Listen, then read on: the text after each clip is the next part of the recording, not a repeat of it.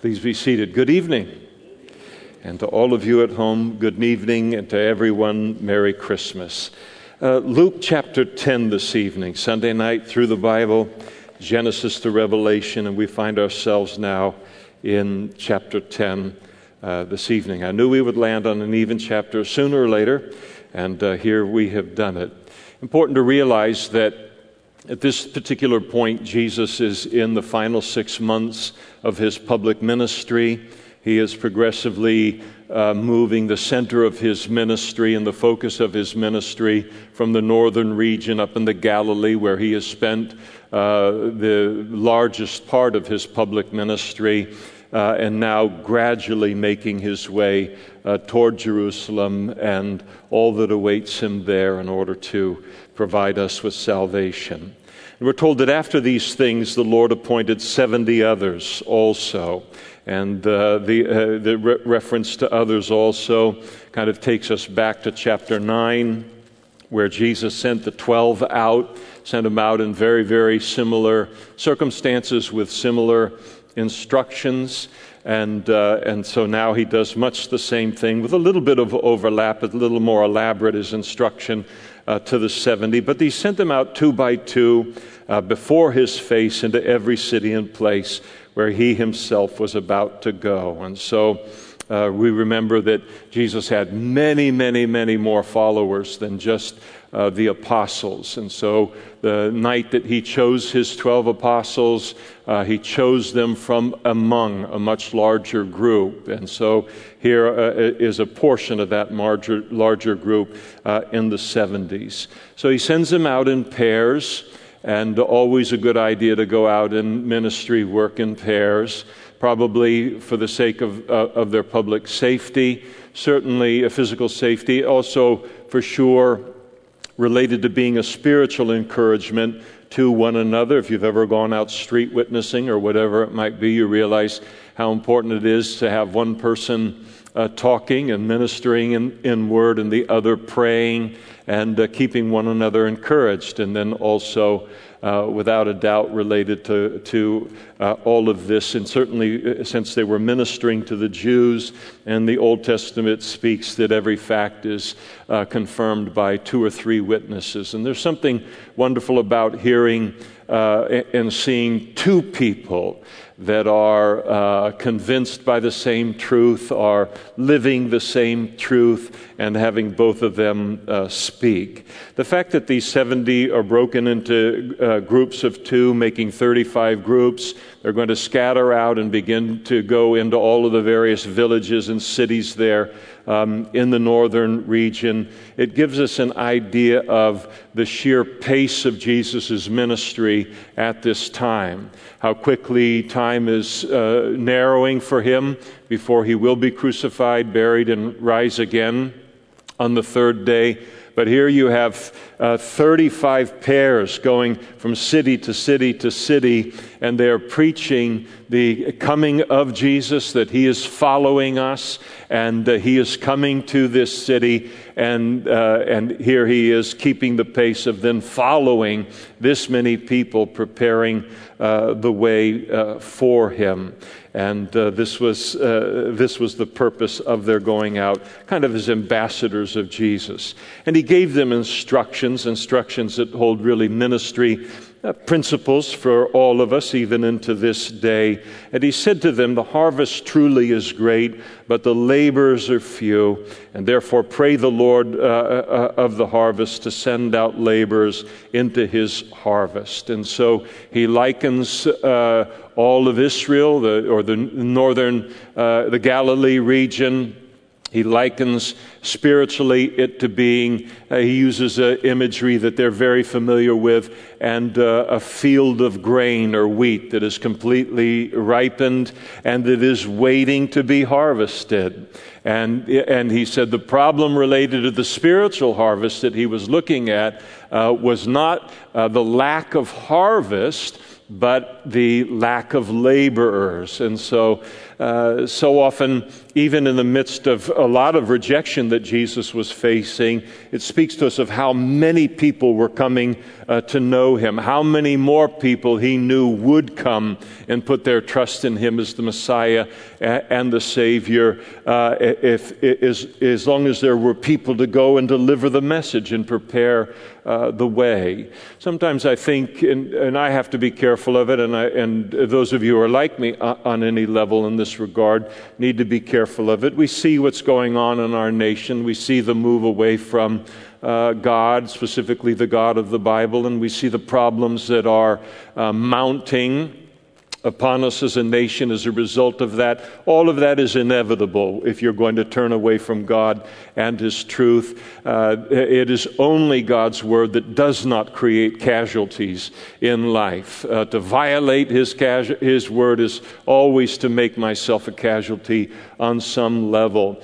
But we can begin to think that it's all uh, just uh, a mess and that nobody wants to hear the gospel anymore. Nobody wants to be saved anymore. But the fact of the matter is that uh, by virtue of the fact that we are sitting in this room tonight, uh, is an indication that what the Bible refers to as the fullness of the Gentiles has not yet occurred. Uh, the full harvest, the last Gentile that's going to trust in Jesus Christ before the rapture of the church and then the onset of the Great Tribulation, it hasn't occurred.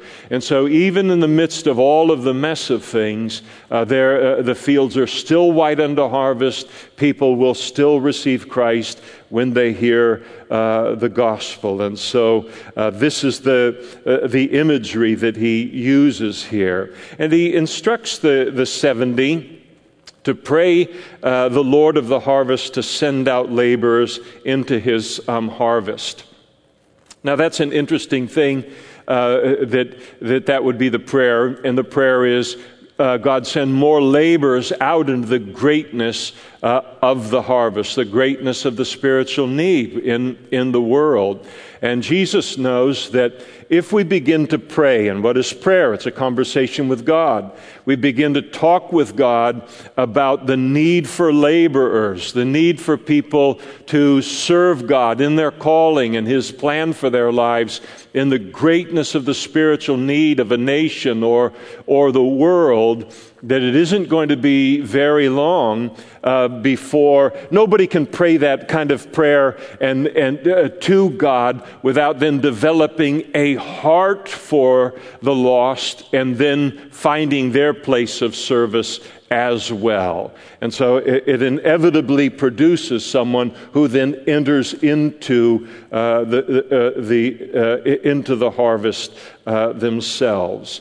It is important that every Christian understands that we uh, are all called to do something that results in the expansion of the kingdom of God. And we have each of us been given at least one spiritual gift uh, for that to happen, uh, to expand the kingdom of God, to edify uh, those that already make up the kingdom of God. And so the, everyone is called to have some part in all of, uh, of that. Uh, that work. And so often a person can feel like, as they would attend a church and say, Well, it looks like um, all of the needs are being met. I don't. I just come and I. I don't really do anything. I spectate, and uh, and uh, because it looks like it's all uh, covered. No, the fields are white unto harvest, and everybody is needed uh, in, in the harvest field. Just to seek the Lord. Lord, what have you called me to do? What have you spiritually gifted me for? And then uh, head out into that. I would, I'd also say that if you feel like God has put something on your heart and He's gifted you in a way, and we're not yet kind of, we don't yet have that as maybe a focus of the church, or you don't see it happening, and so often a person can conclude, well, that's not something that they care about, when that, that isn't true at all. What we're waiting for is someone who has a heart like you for that particular area of ministry. We've been waiting for you, we've been praying for you. And uh, then you bring it forward and say, well, what about this? And what about having this happen? Have we ever thought about that? Yes, exactly. And how can we help you uh, get behind you to do that? And so uh, never assume that we're not open to uh, a lot more ideas. We consider vision to be uh, very, very valuable stuff, and we'll always pray uh, about it. So uh, the the fields are white unto harvest. The problem is the shortage of laborers. And so, uh, if you're not serving the Lord in some way, you don't even know. I thought this was just getting saved and, and going to church. And those are important things, of course. But there's this element of the Christian life. And uh, I would say to anyone, uh, in, in the church that you attend, uh, find a need and fill it and then ask God and say, okay, God, what do you want me to do? He'll give you a burden and a soft spot for where He wants to plant you, right along with your gifting and, and His calling. He said, Go your way. Behold, I send you out as lambs among wolves. Now, how exciting is that? Um, but uh, if, we, if we have any other expectation, uh, related to uh, uh, serving the Lord that is going to be anything other than this, then those expectations will be uh, dashed. The world is full of dangerous people. And uh, uh, I, I, think we live in a country now where people are convinced that everyone is kind of innately good, uh, born good, and they just hit a rough spot in life. And um, if we, we can just good them out of whatever condition that they're in. No, we're all born sinners. We're all uh, born uh, fallen, and uh, uh, the potential of danger in every single one of us apart from God. And so uh, the world is full of wolves. It's full of dangerous people. What, Je- what Jesus is saying is, listen, I'm sending you out and you're going to, I'm feeding you to the wolves. That's not what he's saying. What he's saying here is, I'm sending you out as, as lambs among the wolves. In other words, even though the world is full of wolves in a dangerous place, we are never to become like the world in that way in order to reach the world. We are not to become wolves by virtue of the fact that the world is full of wolves. And so we are never to cease to be like Christ uh, never cease, to cease to be what God has called us uh, to be when we minister to the world. And when you deal with wicked people and you deal with wolves and you deal, it's very easy to fall into kind of fire, uh, fight fire with fire. I'll come down uh, to your level on this, and it mars the entire thing because they're being sent out as, ba- as ambassadors. We are ambassadors and as ambassadors, we represent a kingdom, we represent a king. And the most important thing about the interaction is to carry the message, but also represent the king and the kingdom that we, uh, that we are uh, a part of. The two great weapons that the Christian uh, carries into life and that they were carrying out in, into life is uh, truth and love. And truth is a powerful, powerful weapon in the hands of the Holy Spirit and we say things to people, we live a certain way in front of people, we share the gospel with people, whatever it might be, we walk away, we don't see anything. But we don't see that person trying to fall asleep at the end of the day, and God has, uh, has put what uh, you have said to them on the biggest uh, speakers in quadraphonic sound that uh, they've ever heard in their life inside of their brain and inside of their heart. And that's the kind of thing that he does. But always to be delivered by love. The, the most distinctive thing about us, the two most distinctive things about us in representing uh, the kingdom of God in this world is to carry the message we carry because it's not like anything else in the world, and then to carry it with love. And people will know uh, we, uh, we are uh, very distinctive, like uh, lambs among wolves. He said, uh, carry neither uh, money bag or knapsack or sandals. And the idea is that anyone that would be, as we see here in a moment, he's sending them out to preach the gospel and then also to heal people. Well, anybody that's going out with the power of God to heal within a village isn't going to be short of offers from people inviting them to come in and stay in their home while they're ministering in that village. And, and so, food and shelter, all these things would be uh, taken care of. And then greet no one uh, along the road. So, this is, this is an introvert's dream right here, uh, not having to greet everybody that says good morning to you. It's not exactly what it's talking about. In the, the ancient world, Middle Eastern world, uh, to the greetings of one another could be very, very lengthy affairs. And how is uh, Joe Baccicalupi doing? And how is Aunt Bee doing? And Opie and uh, Andy? And how, uh, uh, uh, uh, come on over here for a cup of tea and just sit down. It'll just take a moment. And then pretty soon all kinds of time is, is being lost. And so it isn't that we are uh, that they were to be or we are to be uh, uh, uncivil or we're to be discourteous uh, toward people, but there's the recognition that we are carrying a message uh, in life. We've been given a mandate by God, and we're to stay busy about that. I would say, as an observation, an application uh, for our lives, no Christian would want to, we wouldn't want to look at our lives and then notice about our lives that. Um, everything that comes out of our mouths uh, or 90% of what comes out of our mouths in our interaction with other people uh, has to do with the 49ers or the Raiders or uh, the current COVID uh, situation or the economy or elections or any of these kind of things. These greeting kind of things that really have no uh, eternal uh, import at, at all. we, nothing wrong with engaging in conversations like that, but they shouldn't be constitute the only kind of influence and relationship that we have uh, with other people. Uh, uh, God, God could, uh, He could have called on the angels to deliver the gospel to the whole world, but He didn't. He entrusted it to us to take it to people. Uh, time is valuable, and uh, stay focused on the message and, and on uh, what God has called us to do. But whatever house you enter, uh, first say, Peace to this house. And if a son of peace is there, your peace will rest upon it. And if not, it will return to you. And so um, he's telling them, they certainly doesn't want to them staying at an inn uh, that has, uh, you know, associated with ill repute, so to speak, and and so find a place uh, when you're being invited in these homes, find a place uh, where uh, there is a, a, son of peace that is living there, where your peace then that you bring into that house uh, can then rest favorably upon the house.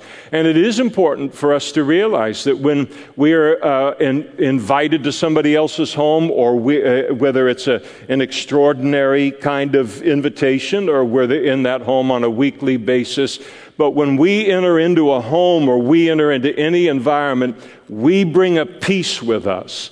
We bring a peace of God uh, into that situation, and it is something that is influential in that circumstance. And and, and in that environment. And Jesus is acknowledging, of course, and instructing them that that uh, is the case. And if uh, your peace can't rest upon the house, in other words, this isn't really a place you should stay, uh, then let it return to you and and uh, find a place that, that uh, is like that for you. When you do find a, a house, in that city or village remain in the same house, eating and drinking such uh, as they give. So, lima beans, Brussels sprouts, liver. Uh, I don't know what your mother was like. My mother went on a liver kick. Uh, uh, like the worst time, I think we were junior high age. She was going to get us all of the nutrients that are found in the vital organ of, of a cow and make us eat it. And uh, we, my brother and I, we'd always been very creative in this regard, my twin brother. But we found every kind of way to cough uh, to do anything to uh, give the appearance of having eaten uh, the liver and uh, uh, not eaten uh, the liver.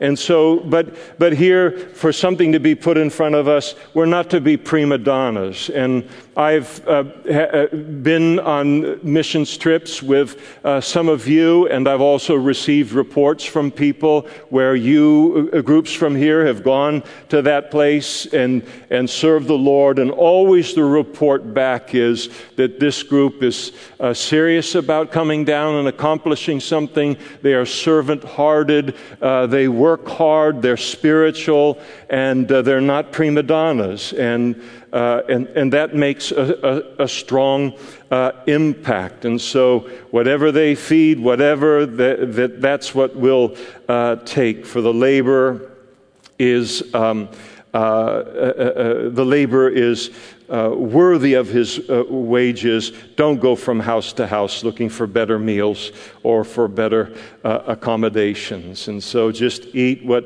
what they uh, give to you. And then, whatever city you enter and they receive you, eat such things as they set uh, before you. And this is uh, one of the things that happens is, is that when God uses us, to impact another person spiritually. You think about, you can remember the people that impacted you spiritually, that shared the gospel with you, that maybe prayed, you prayed to receive the Lord with them. Uh, God used them at a pivotal time uh, in your spiritual life, and, uh, and how important these people uh, become to us. And whenever God uses us in another person's life in that, that kind of a way, uh, there is n- almost nothing they wouldn't do for us. Uh, they're indebted in that way, and no servant of the Lord is ever to take uh, that uh, for granted. And somebody says, Oh, what could I ever do for you? Well, I saw a $2,500 suit. Um, listen, I would never ask anyone for a suit. I don't care how expensive it was, but just kind of dropping uh, these hints in order to get, uh, you know, make merchandise and, and, complicate the simple thing that we are, are, called to do, concerned that they hear the message of, of God and. Um, and, and, and, come into contact with his love. He, he sent them out, notice in verse 9, uh, to heal the sick in these cities and to say to them, The kingdom of God has come near to you. So that's, imagine you're just waking up in a little uh, sleepy village or a small town in Galilee, and somebody, two men arrive within the city, and they say, The kingdom of God has come near to you. Speaking of Jesus is uh, approaching the city. Well, it would definitely get your attention. This kind of thing didn't happen uh, every day. And, and so they were to come and deliver that message, prepare them for Jesus' coming, and then to heal the sick. And of course, the healing of the sick would have been a, a supernatural witness or testimony uh, to the message, the truthfulness, the veracity uh, of the message that they were delivering, God's kind of, uh, of stamp that this, uh, this message has come from Him. But whatever city you enter, and they do not receive you, so that's a reality. Go out into the streets when, when you're leaving this isn't something that you do in the furthest bathroom of the house. he says, go out into the streets, uh, visually, publicly, and say, The very dust of your city which clings to us, we wipe off against you as a witness against you. Nevertheless, know this, that the kingdom of God has come near to you. We talked about a little bit with the 12, that when people reject Christ, we are not to do anything that minimizes the seriousness of the decision that uh, they have made. I mentioned the Jehovah Witnesses and the Mormons, and specifically with the uh, uh, talking to them on the doorstep and i'll uh, usually take them to the passage that uh, where jesus said unless you believe that i am I am is one of the names of God. He's declaring himself to be God. Unless you believe uh, that I am, you will die in your sins. And so I'll explain to them, you don't believe that He is God, that He is the I am. And as a result of it, for all of the religion, you will die in your sins. And that's what Jesus has said. Because again, I don't want it to be like, oh, it's a nice, cordial little religious discussion that we had, and there's really no, nothing at stake here. And, uh, and this was the thing to make people realize it's a big deal uh, to uh, reject the kingdom of God that is found uh, in his Son. And then to declare to them, nevertheless, know this, remember this, that the kingdom of God has come near to you. Uh, the message was delivered to you. The access to the kingdom of God was delivered to you, found in, in faith in his son. You think about how many people this can be uh, said of, where the kingdom of God comes near to them, but they never enter into it. It's not enough for it to come near. It needs to come near, and then I accept the invitation of God to enter his kingdom through faith in Christ. But I say to you, uh, to the disciples here, that it will be more tolerable in that day for Sodom than for the city that rejects Jesus on this preaching tour that they were on. Worse than Sodom. It, it, it will be more tolerable in that day, the day of judgment for Sodom. Sodom and Gomorrah are the uh, words that are used to describe uh, a city or a people that is uh, set themselves up in their sin and the vilest of sin in violation of the word of God for the judgment of God. And yet, for all of the wickedness, all of the debauchery, all of the open uh, lasciviousness of the city of Sodom, uh, to reject Jesus Christ is a far greater sin because all of the sins of Sodom can be forgiven. Uh, the consequences are temporal if we will trust in Christ but the sin that these cities might uh, commit in rejecting Christ, that is a sin that is eternal in, the, in its consequences, and it is greater. Amazing to think about it in our own minds. And here it is. It's right there in red, isn't it? Doesn't matter if it's red or black, if it's in the Bible. But here is Jesus talking about it, and he speaks to this world in all of, uh, all of the, the Sodom like uh, side of the world, but all of the people that are uh, moral and good and kind and all of this, but still sinners falling short of, of the, uh, the kingdom of God, that uh, to reject Jesus Christ is a greater sin than what was done uh, in Sodom. The judgment will be greater because rejecting Jesus is the single, by far, greatest sin that a person can commit uh, in life.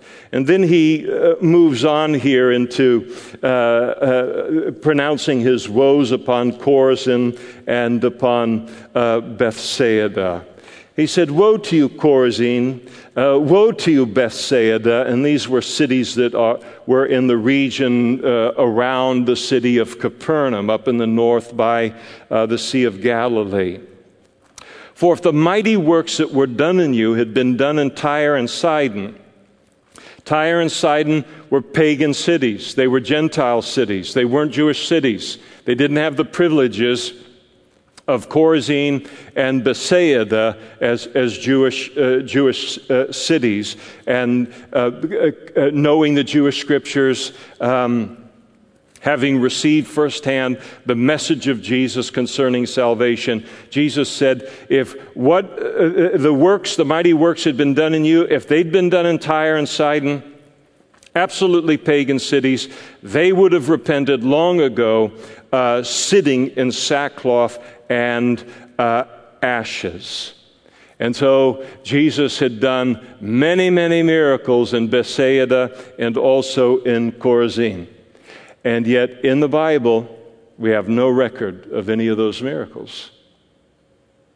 It, it, and it proves John's point as he closed his gospel that uh, if, the, if they were to write down all of the miracles that Jesus did and all of the things that he taught, he said, uh, for impact, uh, that I suppose that the entire world could not contain them.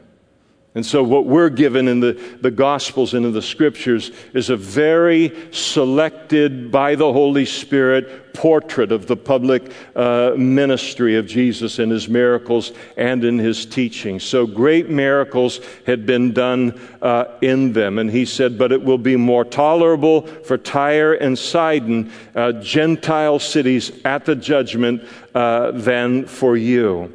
And you, Capernaum, who sat, uh, who are exalted to heaven, you shall be brought down to Hades. Why would he be so hard on Capernaum? The reason he's hard on Capernaum is Capernaum was, uh, after uh, Jesus left Nazareth, the, the city of, of his uh, youth and his upbringing, Capernaum became the headquarters of his public ministry. And uh, it almost becomes uh, so many miracles that are recorded for us by the Holy Spirit were done in Capernaum. I think fully 10 are recorded that were done in the city is, is kind of a cross section of it to give us an idea of just the sheer manifestation of power that Jesus was demonstrating in the city. In other words, everybody in the city should have uh, turned to God and become a follower uh, of, of Jesus, and yet they didn't. And so he said, uh, You're exalted to heaven because of the privileges that you have enjoyed, and, uh, uh, uh, but you will be brought down to Hades.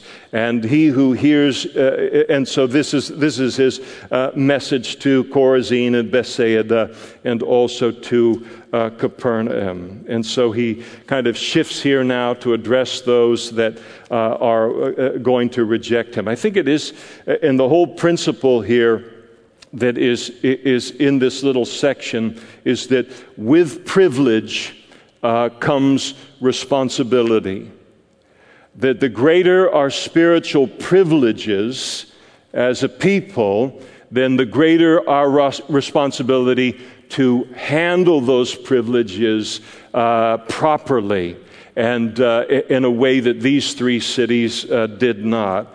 I do think that it's sobering, at least it is to me, to realize that uh, for us as Christians in the United States of America, we're going to be held accountable for our spiritual blessings in a way that Christians in the rest of the world uh, will not.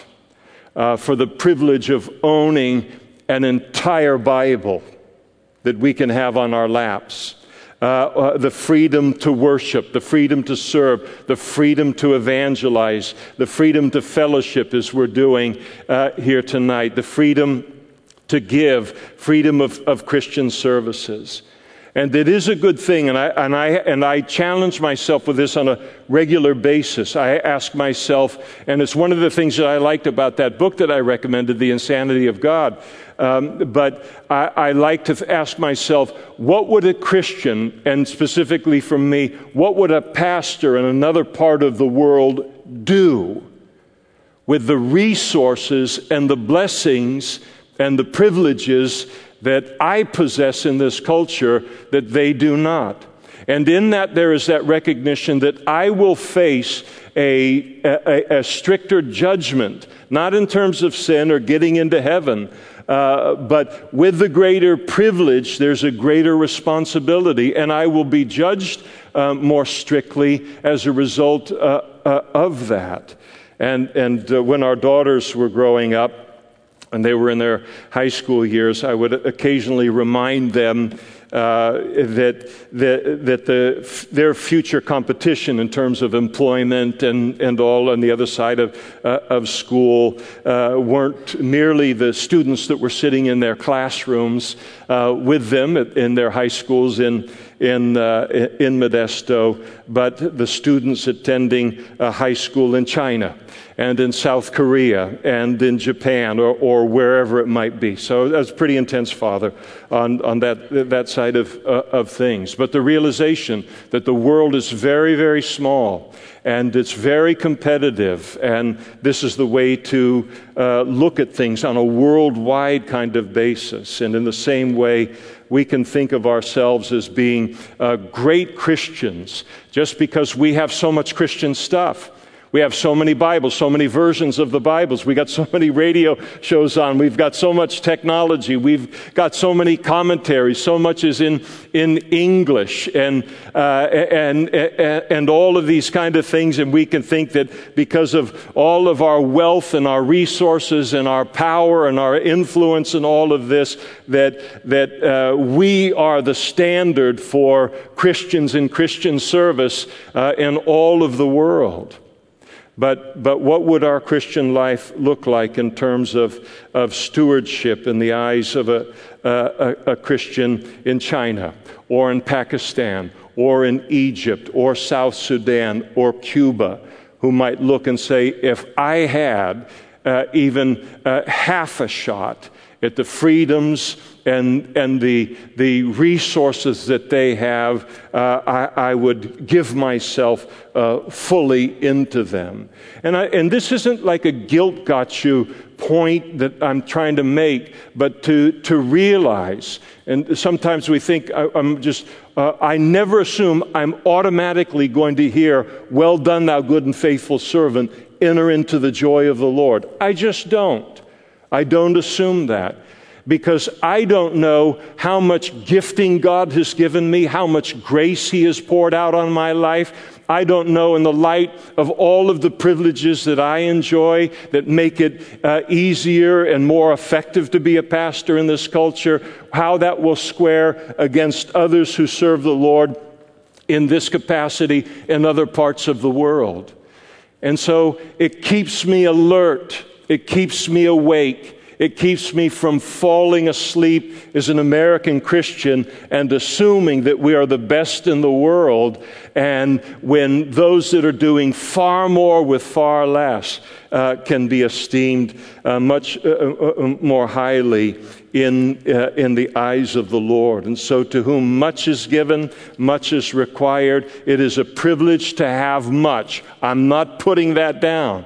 But as long as we realize we will uh, uh, be held accountable for uh, a, a, a, how, we, how effectively we use that. And then he says, He who uh, hears you hears me, he who rejects you rejects me, and he who rejects uh, uh, me rejects him who sent me. And so he, Jesus reminds them, I'm sending you out as ambassadors. And uh, so, whatever people do with this uh, message of the kingdom of God, whether they accept it or whether they reject it, it is no ultimate reflection upon you. You're just the messenger. The ultimate reflection is, uh, uh, upon uh, me and upon uh, my, uh, uh, my Father, the one that had sent, both Jesus who had sent them and the Father that had sent Jesus. And then the 20, they returned and they returned with joy. Of course, serving the Lord is a joy, and you get hammered to death doing it, but that, that's how we learn. And so it's, it's not all easy, but there is a joy in, in serving the Lord, being used by God, one of the greatest feelings in life, and they had experienced. And so they return after this uh, missionary kind of journey, and they return with joy, saying, Lord, even the demons are subject to us in your name. That's an interesting kind of thing to uh, rabbit to pull out of their hat to be impressed with about what uh, they were doing. But it's a pretty heady thing. I mean, you think about it, where you go out and Jesus has told you, now deliver the message of the kingdom and uh, also uh, heal. And then here we see additionally that they have the power to cast out demons, and you're casting out demons right and left for the, the glory of God. Well, it'd be something that you'd be pretty impressed about, and you'd, you'd want to uh, kind of uh, decompress or uh, talk it through with Jesus. So they were very excited about it. And Jesus said to them, And in terms of this uh, uh, ability to, and authority over Satan uh, that they were so impressed with, he said, I saw Satan fall like lightning from heaven. And Satan, and this of course speaks of Jesus, uh, uh of Satan's initial fall as the anointed cherub. As he uh, uh, sin, uh, I am, I will, I will, I will, found in his heart and his rebellion against God, and then leading uh, uh, what appears to be a third of the angels in that, that rebellion. And Jesus said, I saw Satan fall from the position that he was created uh, for. And behold, I give you authority to trample on serpents and scorpions and over all of the power of the enemy, and nothing shall by any means hurt you. So, if the deacons will just bring the serpents and the scorpions out, uh, I think we've got enough uh, for one for each of you. And uh, we're going to put this to the test. So Jesus isn't saying to have services where you handle snakes and do this kind of thing.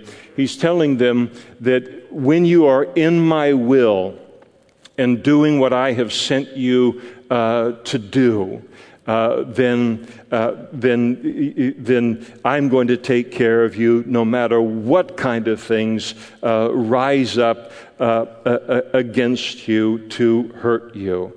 Nevertheless, he said, do not rejoice in this, that spirits are subject to you, but rather rejoice because your names are written in heaven, written in the book of life. So he said, that's a cause for real joy. I mean, pushing the demons around. Okay, it's pretty heady stuff, but it doesn't compare at all to the real source of joy in our lives, and that is that our names are written in heaven in that book of life. So you stop and think about that. Here's Christmas season and everything and, and all. And, uh, but always, no matter what the circumstances of the world are, what the circumstances of our life are. Here is a cause for joy that lies beyond the reach of life circumstances, and that is that our names as Christians have been written in the book of life. And so to just stop for a moment and just the hustle and bustle and craziness and pace of life in 2020, soon to be 2021 if God tarries, and uh, good riddance, right? But uh, but to stop and to, to, to think about the fact that there is a book in heaven, and if you could access it, you could go to it and go down those lines and lines and lines and lines until you find your name there because of our faith in Jesus Christ. And that's a cause for joy. So, in our hearts right now, Jesus is saying to take a moment to just celebrate with joy the fact that our names are written in that book. And in that hour, Jesus, he rejoiced in the Spirit. And this is interesting because that word rejoiced in the uh, original language, it's even stronger than rejoice. It means just ultra rejoiced uh, in his, uh, in, his uh, in, uh, in the Spirit. It's the only place uh, in, in the Gospels where we are told that Jesus rejoiced. Now, it doesn't mean that he never rejoiced except this one time, because joy is all a part of the Old Testament and a, a, relation, a relationship with uh, uh, God the Father and all. But there's something about what happens here and the fact that this produces uh, this quality of joy in the Spirit, in Jesus, that the Holy Spirit uh, wants us to uh, take uh, notice of. And Jesus, then, in this, uh, just filled with this uh, rejoicing in the Spirit, he says, as he prays to the Father, I thank you, Father, Lord of heaven and earth, that you have hidden these things from the wise, these spiritual things, from the wise and the prudent, and revealed them to babes. Even so, Father, for so it seemed good in your sight. And all things have been delivered to me by my Father, and no one knows who uh, the Son is except the Father, and who the Father is except the Son, and the one whom the Son wills to reveal uh, him. And so Jesus celebrates over the fact that the truth of the gospel is uh, uh, it, it is hidden from the wise and the prudent and revealed then uh, to uh, babes. So it tells us here that not everyone was rejecting uh, Jesus' message and, and, his offer of salvation. The wise and the prudent rejected uh, Jesus and his message by and large, uh, but the common people, they understood the significance of uh, the offer and they became his uh, disciples. And, and what produced this kind of rejoicing in Jesus?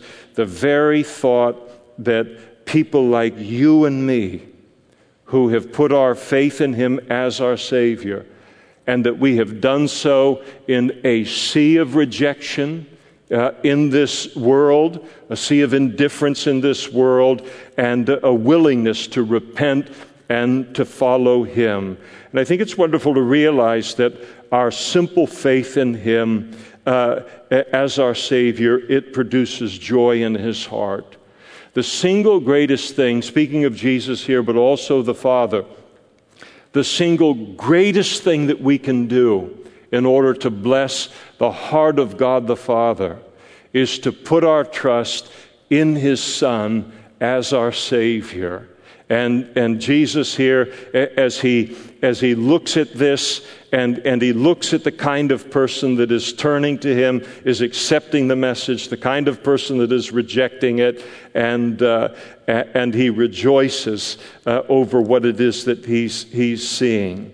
I think additionally, it's very uh, easy in our service to the Lord to just notice all of the people that uh, don't believe and don't accept and we lose sight of all that uh, do. And that's easy to happen. I remember uh, talking with a head of a missions organization, very, very influential missions organization, and you would think that this person would be very, very satisfied with how God uh, had used him in missions. And, um, but what he was doing, he felt, was a drop in the bucket in, in the context of seven billion people.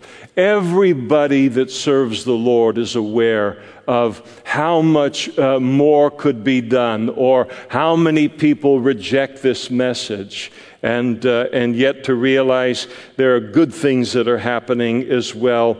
Uh, people are coming to know the Lord. And so Jesus rejoiced in the fact uh, that the truth about him was revealed to babes, but hidden to the wise. And it doesn't mean uh, that, G- that God purposely hides the gospel or the truth uh, from, uh, uh, from some, and then he reveals it to others. And then some people can be saved as a result, and others cannot, uh, cannot be saved. Uh, Matthew's gospel records where Jesus said, uh, Come unto me, all you who labor and are heavy laden, and I will give you rest. Jesus will take anyone that will come to him with their, their spiritual need. But what it does mean is that Jesus here is praising the Father for the way that he has chosen to save mankind.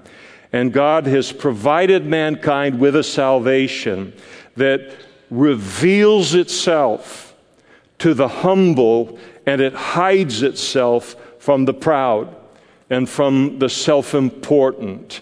And, and that's a beautiful thing as Jesus looked at it and said, Look at how this message, the kind of person that gets it and gravitates to it, and then the kind of person uh, who won't, because you require humility in order to be saved. And he's glorying uh, in that uh, fact. Sometimes, and I think we've talked about it earlier in the gospel, sometimes uh, even uh, even portrayed more recently in the United States, but um, all of us Christians are just uneducated, ignorant hicks and uh, stupid enough to believe uh, the Bible and to believe that God created the heavens and the earth and to believe in Christ. And uh, to gather together the way that we do and live the kind of life that we do, and, and uh, that they're just an uneducated lot. And it's an easy way for the accomplished and the educated people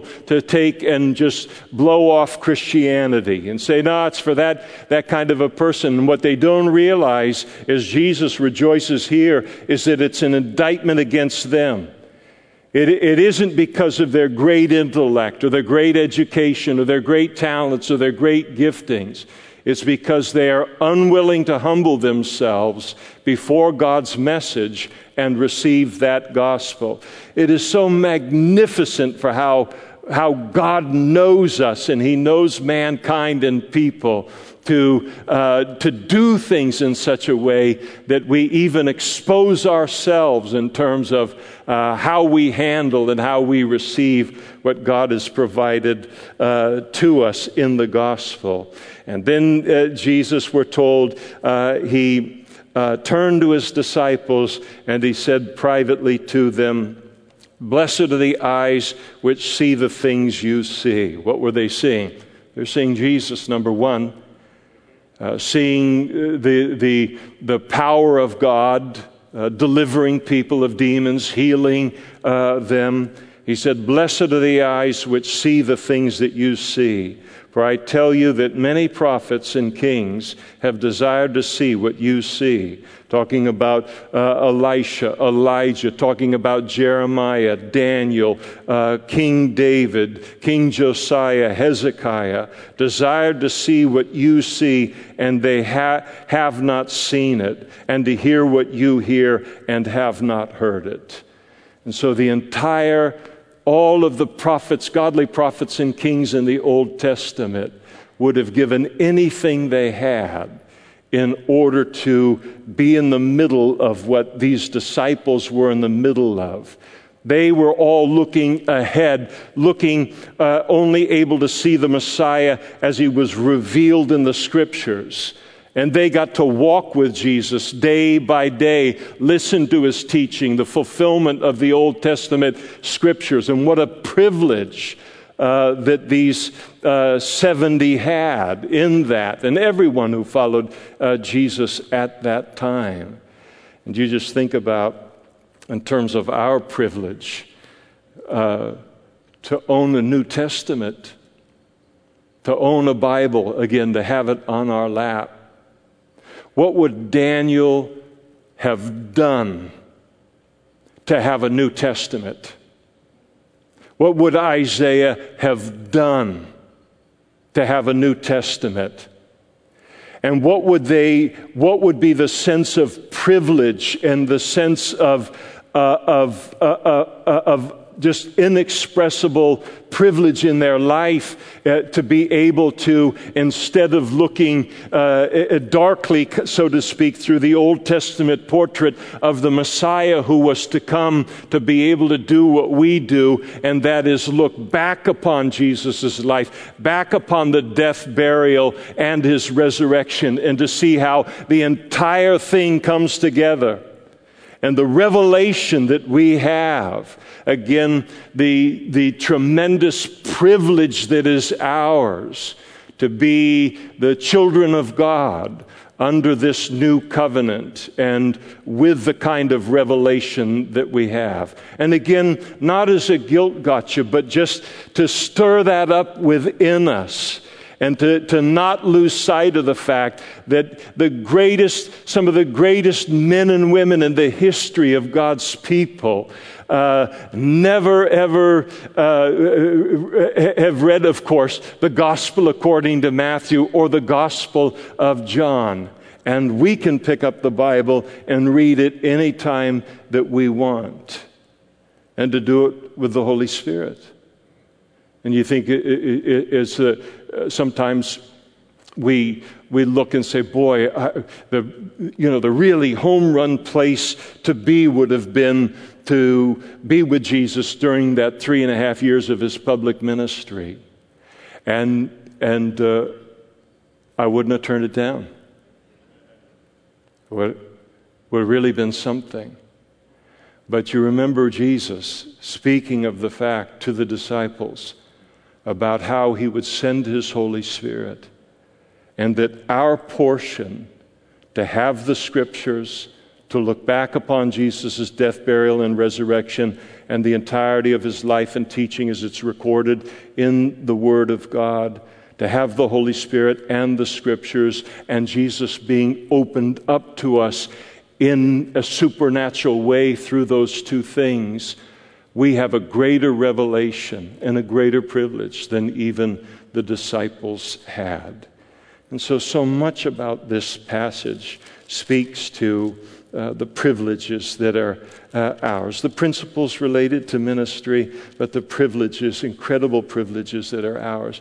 But we have so many privileges that it's hard not to fall asleep to them it's hard to maintain a sense of awe related to them. That's why we see in the Old Testament continually the hardest thing that the children of Israel ever dealt with in walking with God was periods of prosperity. Always periods of prosperity, they apostatize. And because having these blessings and, and, and having them so richly and, and so many of them, it is very easy to fall asleep to the privilege. And these verses and passages like this that keep us awake to it. I'd like the worship team to come up, and uh, we'll stop there tonight and we'll pick things up with the um, uh, parable of the Good Samaritan, but to close us in a song or two, and, and uh, as we uh, finish the, the evening just meditating upon Him and upon what Jesus spoke to them and what speaks to us here tonight.